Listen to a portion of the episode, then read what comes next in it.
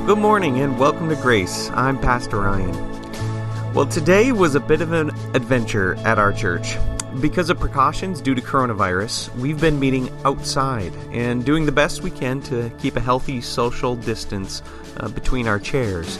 But today, in the middle of this service, the clouds dropped a rainburst upon our congregation, and we got one of the most torrential downpours we've ever seen. So, this recording of our service is going to be a bit muddy, to use a pun. Thanks for listening as we look again to the gospel and our role of preparedness to share with everyone who asks for the reason for our hope.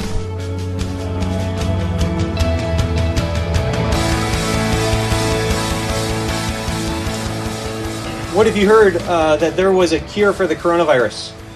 Cure. No one would ever have to die from it. Amazing vaccine, no painless one to receive, no problem. You can get it in abundance. It's free of charge. Do you think that would make the news? Come on, you think that would make the news? Yeah, you you would you'd see this on every channel, you'd hear it on every radio station, it'd be the headline of every newspaper. There is a condition that you have that is going to kill you. It's not COVID 19, it's called sin. And sin is an infectious kind of disease that can't be uh, eradicated in any way other than the one antidote, which is the blood of Jesus, which is free of charge and available to all. You're going to read that in the news? No, you won't.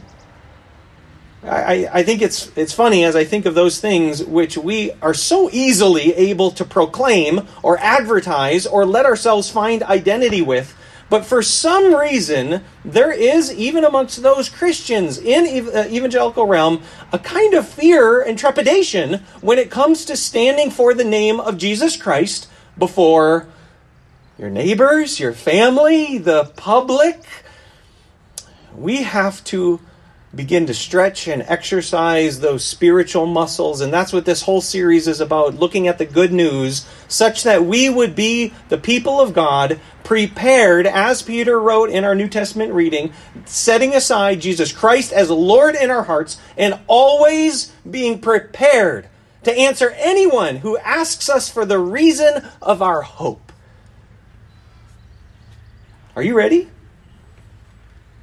That's what that's what this this morning is going to be about. I'm going to give you the opportunity to answer that question. What's the reason you have hope? Because hear me now, if we can't do that here, if if, if we can't do it here, I really don't have a lot of confidence we're going to be able to do it out there. I cannot imagine a more safe environment to to stand and be a witness for the truth of the gospel. That exact purpose for which God has you and I here on earth.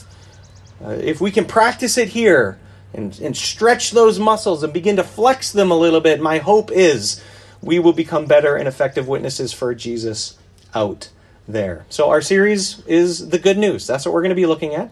And uh, you're going to hear a few things that, uh, that I will have uh, been repeating from our previous Sunday mornings because the gospel doesn't change. Amen. Gospel is the same as our Lord is the same. That news and that message has a dual component. The first part is what we read in the text. Hear me now. The gospel, which means what? Just quiz time. What does gospel mean? Good news. The gospel has two components. One of them is formulaic. It's it's what we read from God's word, and we're going to look at that again. We're going to cement it in. We're going to practice it. You're going to lock it down, no problem. Everybody's going to get a gold star for that today on the test. Okay, so don't worry about quiz at the end of the service. You guys are going to pass flying colors, no problem. That's the first aspect. The second aspect, though, hear me now. The second aspect is personal. The message of the gospel is not and cannot be something that remains external to your life. If church is a place you go and leave and it never has any integration into your identity, you're doing it wrong. Because the gospel component is not only formulaic in the message of Jesus' death and resurrection, it's personal. You guys with me on this? Give me an amen if you're with me on this, right? It's personal to you. It matters to you. Thank you, vehicles. Thank you for that. And so we're going to be in uh, Luke's Gospel. If you have your Bibles, I invite you to turn chapter 24 right to the very end. Uh, this is Jesus' resurrection appearances. if you have your sermon notes, we have uh, four primary conclusions and observations that we're going to see from this text. I'm going to start in verse 36 and read through 49, but primarily we are going to focus our attention down from verses 44 through 49. So, with that, I want I want us trying to watch carefully and pay attention to these two components of the good news, that which is formulaic and that which is personal. Luke chapter 24, starting in verse 36. Luke records, while they were still talking about this, Jesus himself stood among them and said to them, Peace be with you. They were so startled and frightened, thinking they saw a ghost. He said to them, Why are you troubled? And why do doubts rise in your mind? Look, look at my hands and my feet. It is I myself. Touch me and see. A ghost doesn't have flesh and bones, as you see I have. And when he had said this, he showed them his hands and his feet. And while they still not be- did not believe it because of joy and amazement, he asked them, Do you have anything here to eat? Sounds like a teenager, I was going to say. They gave him a piece of broiled fish. He took it and he ate it in their presence. He said to them, This is what I told you while I was still with you.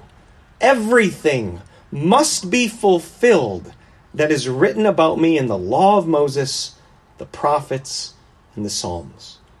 Then he opened their minds so they could understand the scriptures. He told them, This is what is written the Christ will suffer and rise from the dead on the third day and repentance and forgiveness of sins will be preached in his name to all nations, beginning at Jerusalem.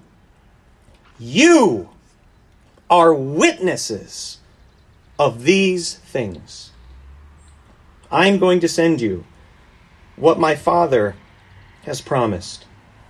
But stay in the city until you have been clothed with power from on high. All right, we're gonna we're gonna press the pause button there. We got more to Luke's story about the ascension, and I, I got just to remind you, uh, Luke wrote two volumes of his narrative. Right, he he wrote the first half of Jesus' life, but then his second volume is the Book of Acts. So we're actually going to briefly look at this this morning, looking at how the church continued then to do exactly what Jesus says here at the very end of Luke chapter twenty four. So uh, a few things that I, I want us to see when we're looking at the the nature of our mission and I've entitled our, uh, our, our, sermon for today, It's the Good News, but it's all about mission. Uh, the first thing is that the Word of God is the source of good news. If, if you have your sermon notes, that's our first blank there. The Word of God is the source of the good news. I, I want to draw your attention back into the text, right? So Jesus shows up in this upper room. He's in their midst, and they are they're freaking out. They are just, they can't believe that he's there. And they actually are beginning to doubt their very eyes. Jesus is appearing before them physically, and they can't believe it. And so he says, What to, what to them? Look here, look and see what? My hands and my feet, right? And, and come and feel like it's me. Um, they, they, what do they think they're seeing? They think they're looking at a, at a ghost, right? We're looking at a ghost. Jesus says, Ghosts don't have flesh and blood like I have. And then just to prove it to him, he says, I smell fish. You guys got any fish here? Ghosts don't eat either, by the way. I just think it's the coolest thing in the world. Jesus here unequivocally proving his physical, bodily resurrection before them so that they become witnesses of it.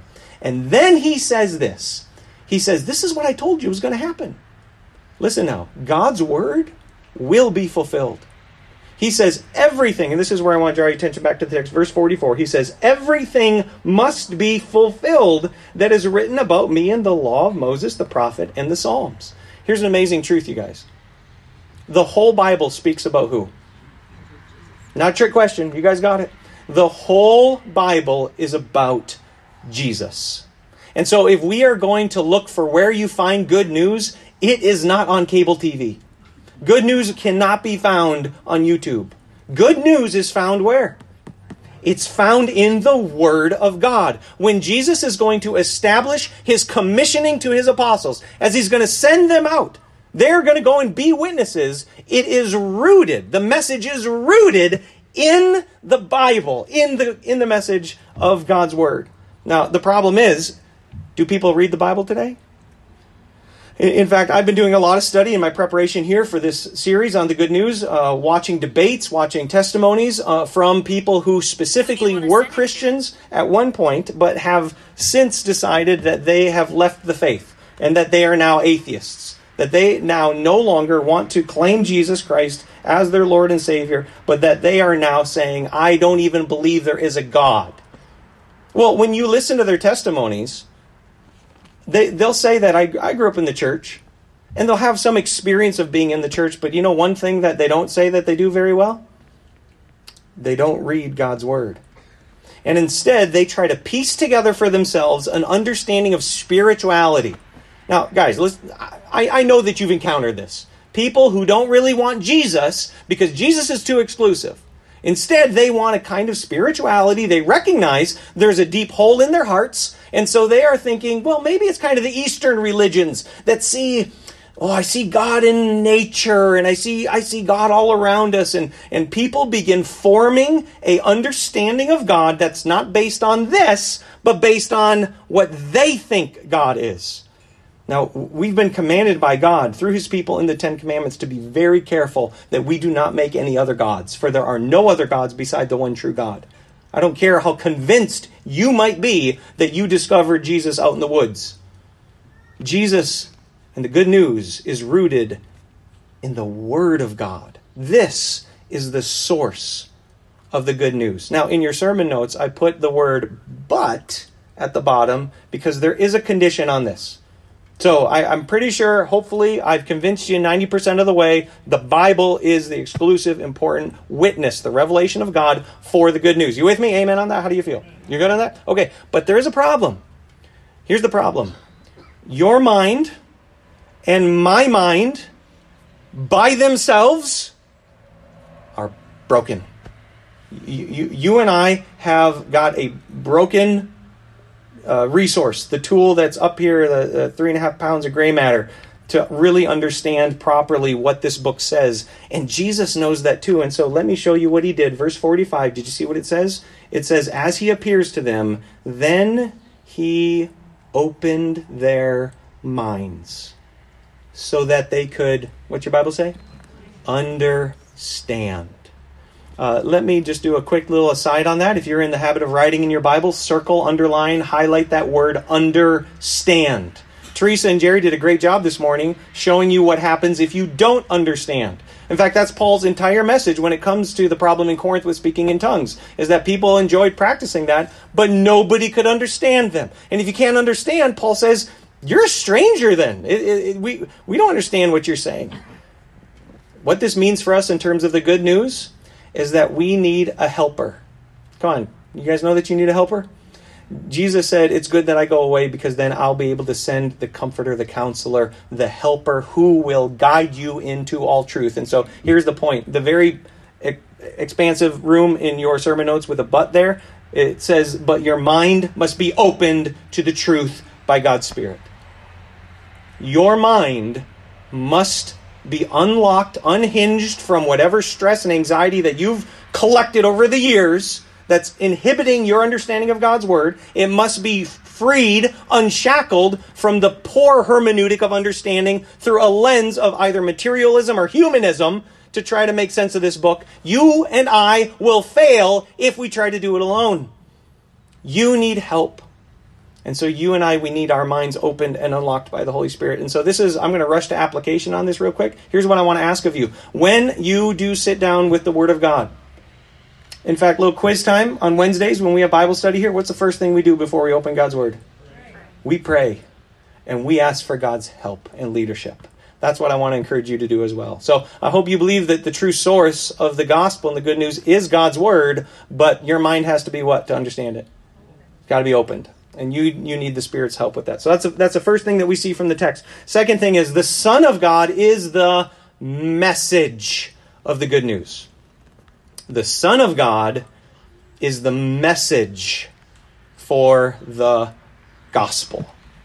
One uh, prominent atheist that I was recently listening to was asked the question. This is a great question, by the way. If you ever have a chance to interact with somebody who has walked away from the faith, you can say, Is there anything that would convince you? I understand you used to believe in God, but uh, is there anything now that could convince you again that you would believe that there is a God? And here was his answer. Well, I guess if, if God could come and appear and uh, it could do, you know, do something that would prove that he really was God. You know, if, if, if I could see that, then I would believe that there is a God. Now, why do you suppose that makes me chuckle a little bit? That's exactly what happened. That's exactly what God did. Jesus is the exact representation of God's holiness and being. Book of, uh, writer of Hebrews helps teach us this. Paul says in, in, to the Colossians that he is the image of the invisible God. If you want to see God, you look at Jesus. Now, Jesus knew, and God's plan was to have this be at the exact right time. We know that from the book of Galatians. But how very foolish it is that we would not accept the testimony of what has been revealed. Do you guys remember a couple weeks ago? I told you that the gospel is not something you get to choose, it's something that you get to receive. Like it or not, this is it. Jesus died for our sins according to the scriptures. He was buried. And then he rose from the dead on the third day according to the scriptures and he appeared. I don't care if you believe me, that happened. That is true. That they were witnesses of. You don't get to change that or twist it or wiggle around it because you might not like it. That is truth. That happened. The message of the good news is the message of Jesus. Now, I want us to see this in the text again because he says in verse 46 he told them, This is what is written. Notice again, he's drawing back to the scriptures. He says, The Christ will suffer and rise from the dead on the third day, and repentance and forgiveness of sins will be preached in his name to all nations. Uh, three things. There's uh, if you if you were to read this in the original language, there are three infinitives. An infinitive is a verbal noun. It's it's it's something that looks like action, but it happened. It's like it's a it's a historical reality. This is this is true. Three of them. You, you might want to write these down. Number one, suffer. That's what it says in verse 46. The Christ will suffer. Second infinitive, rise. And you might include from the dead. Now, suffer here is a, is a metaphor, right? For what? Yeah, it's not like he had a toothache. Sorry, Paul. It's not. It's not. It's not like that was the that he was suffering with. Uh, to suffer here is a. It's a metaphor to describe that he was crucified. So you you might recall that's exactly what it sounded like. The gospel message was from 1 Corinthians chapter fifteen, right? Jesus died for our sins according to the scriptures. Ha, same thing here. Step number one of the gospel message. By the way, I'm giving you the formula, so you might want to take notes on this. Formula number one: Jesus suffered. Jesus died. Step number two he rose from the dead on the third day. Oh yeah, that also sounds like 1 Corinthians chapter 15 back when we looked at that. And he rose from the dead on the third day according to the scriptures. How do you know that was verified? Because what did he do after he rose? He appeared. And that's the historical narrative story that we have here. So Jesus died, Jesus rose, and then the third infinitive. And, and we got to pay attention to this now. It shows up in verse 47 repentance and forgiveness of sins will be, and the, the third one is preached. The message of the gospel is something that must be uh, uh, more, more direct to the original language here is proclaimed. It must be proclaimed. Not just looking at a pastor up here, uh, bag a hot wind like me, but pro- proclaimed through your life, through your actions, and hear me now, through your words. He died, he rose, and he's preached. Now, I, I got to make one last point on this before I move on. The content of the preaching. What, what is it that we're actually preaching here? Because you've got the gospel message, but look what it says. Two things in verse 47 repentance and what? Forgiveness. Now say that with me. Everybody ready? Repentance and forgive. One more time together. Repentance and forgiveness. What do you have if you have forgiveness with no repentance. I'll tell you what you don't have. You don't have reconciliation at that point. You can imagine that if you're a parent and you have a child who keeps on doing something wrong over and over and over, and you as the parent just say, Oh, it's okay, I'll forgive you. That's just, oh, isn't that sweet how they draw on the walls and tear up the carpeting? You're, you're, you're never ever seeing from that child a contrition in their heart. You're just sweeping it under the rug. Do you know what you're doing? you are enabling sin. That's what you're doing. And so you must have forgiveness with repentance. Now, let me ask you this what if you have repentance without forgiveness? Do you know what you end up then?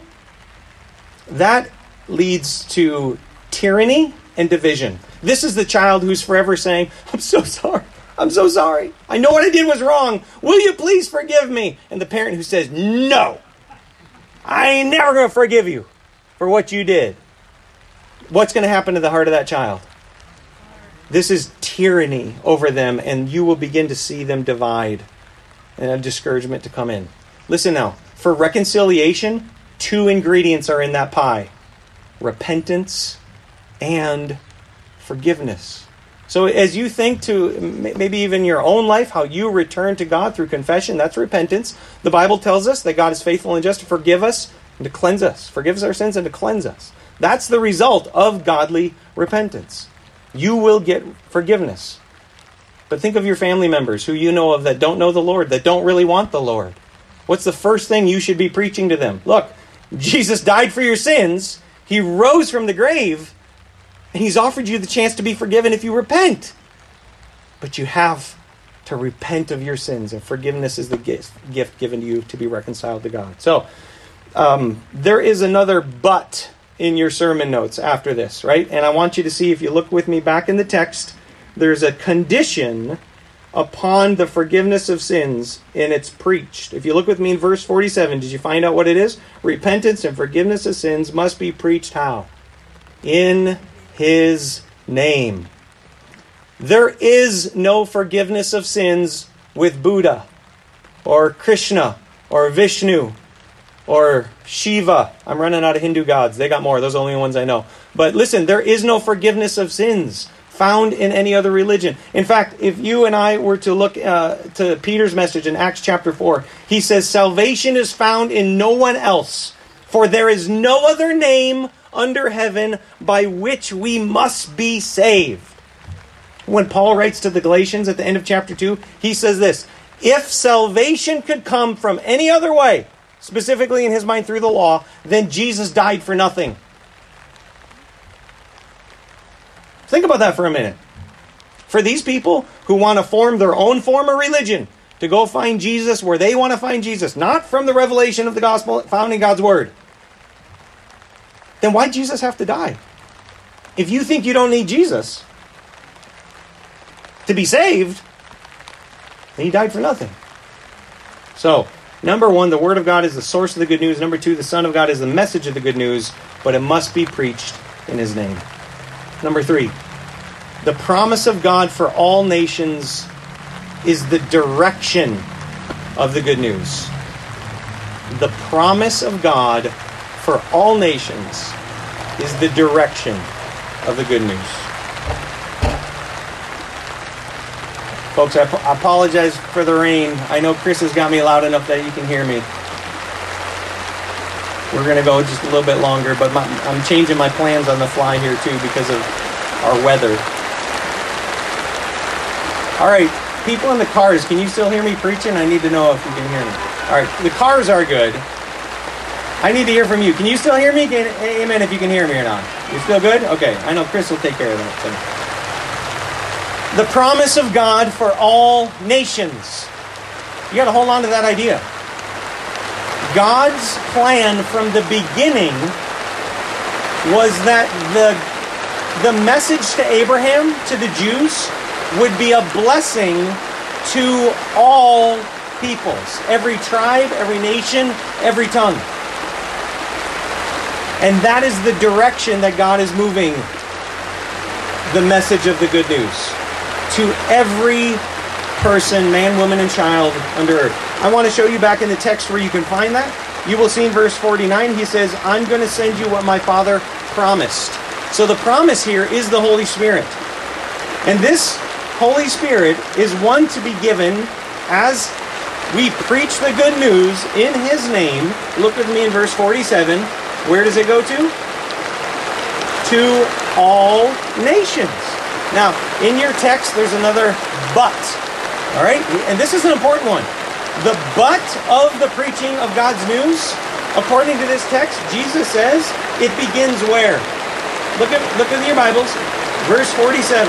It begins in Jerusalem. You guys see it? Get, just nod your heads because I can't hear you anymore. But yeah, okay. So it begins in Jerusalem. Here's what that means. For you and I to have an effective witness for the good news, where does it begin for you? It begins right where you are. If you think that I, I'll go be a missionary somewhere, serving off into the desert regions, I, I, I have a hard enough time sharing the good news with my neighbor or my own family. You are not going to find it when you go overseas because it begins right where you are. So, the message of the good news is the Son of God, and the promise of God for all nations is the direction of that good news. All right, lastly, the Spirit of God is the power to share the good news. The Spirit of God is the power to share the good news. In the same way that you are not going to be able to, to fully understand the Word of God alone, hear me now, you will not be able to share the message alone. You need the Spirit within you to help you share that message. Now, looking back in the text, I want you to see where that comes.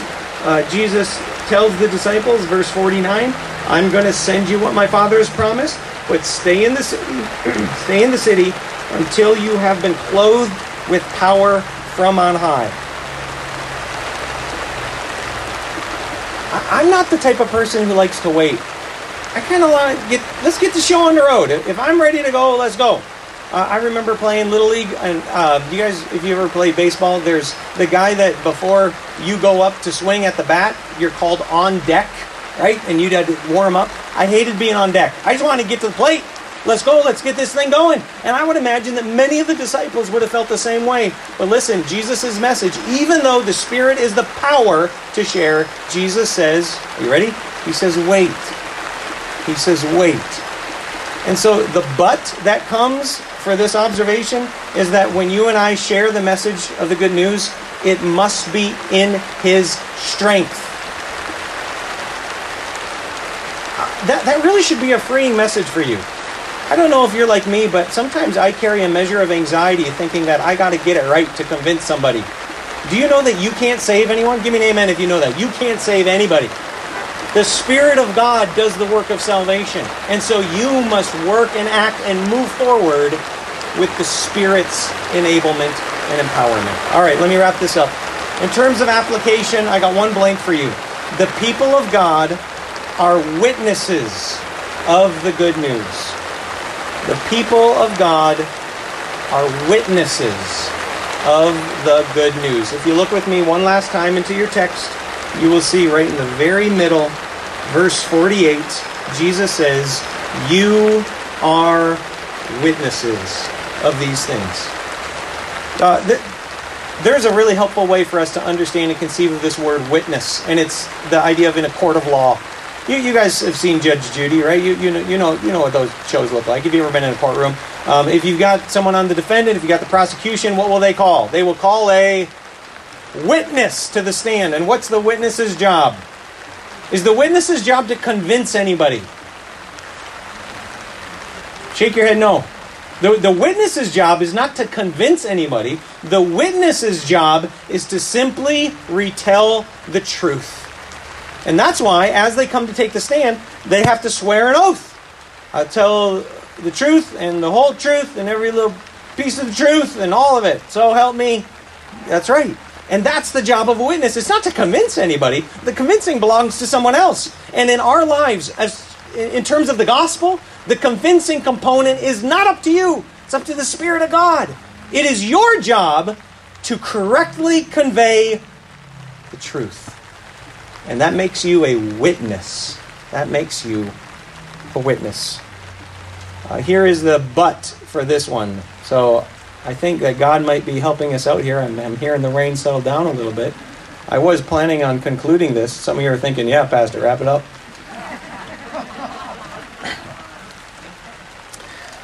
what I wanted to do this morning, and I, I kind of went a little long because I knew that rain was coming, but I wanted to give you the chance, you, I wanted to give you the chance to come up here and share how you would be ready to give an answer for the hope that you have. Now we're gonna we're gonna cancel that for this morning just because of the weather and the circumstances around us. But listen to me now. You must be ready. If we were inside, we'd be doing it.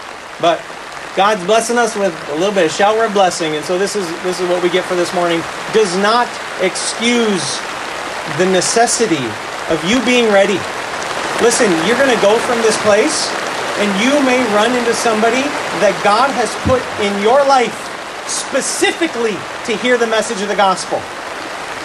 Their eternal destiny will rest upon their decision to repent of their sin and receive forgiveness. And God has you as the vessel of truth to be a witness to that message. Are you ready? Are you ready to go and proclaim that? Because our world today does not think that's a popular message. We need to begin stretching those spiritual muscles, preparing ourselves so that we can rightly be God's mouthpiece, his hands and his feet to a world that needs to repent and receive forgiveness. If I were to give you the quiz, if I were to, uh, you know, say, all right, take out your pencils, get your desks ready, we're, we're going to practice sharing the gospel. You need to have two components. You need to have that first half that's formulated. I'm going to give it to you again just to make sure we lock this down. You ready for it? Jesus died. That's the first half. And then what? I, I, the rain's too loud. I can't hear anything you're saying. Come on. Jesus died and he, and he rose from the grave on the third day. That's it. That, that right there is the, the gooey center of the gospel message. Jesus died, Jesus I don't care if you believe me. That is true. Why did he die? He died for your sins. Why was he raised? He was raised to give us new life. That's the first half. The second half of a gospel message is why you have a reason for that hope. What has God done in your life? What has he redeemed you from? What change has been wrought in your heart by the Spirit's indwelling? Because that message is going to be special for you, specific to the person you get to talk to. Again, you don't have to convince them. You're simply reporting the facts of what God does, has done in your life. I feel like when we rely on the message of the Spirit and empowerment from the Spirit in God's Word, it removes that pressure for us to feel like it's up to us. You can't save anybody. It's not up to you, it's up to Him. The only part you have to play is being His witness. Let's bow, let's pray, ask God's help to be effective in that in our world. Father, we want to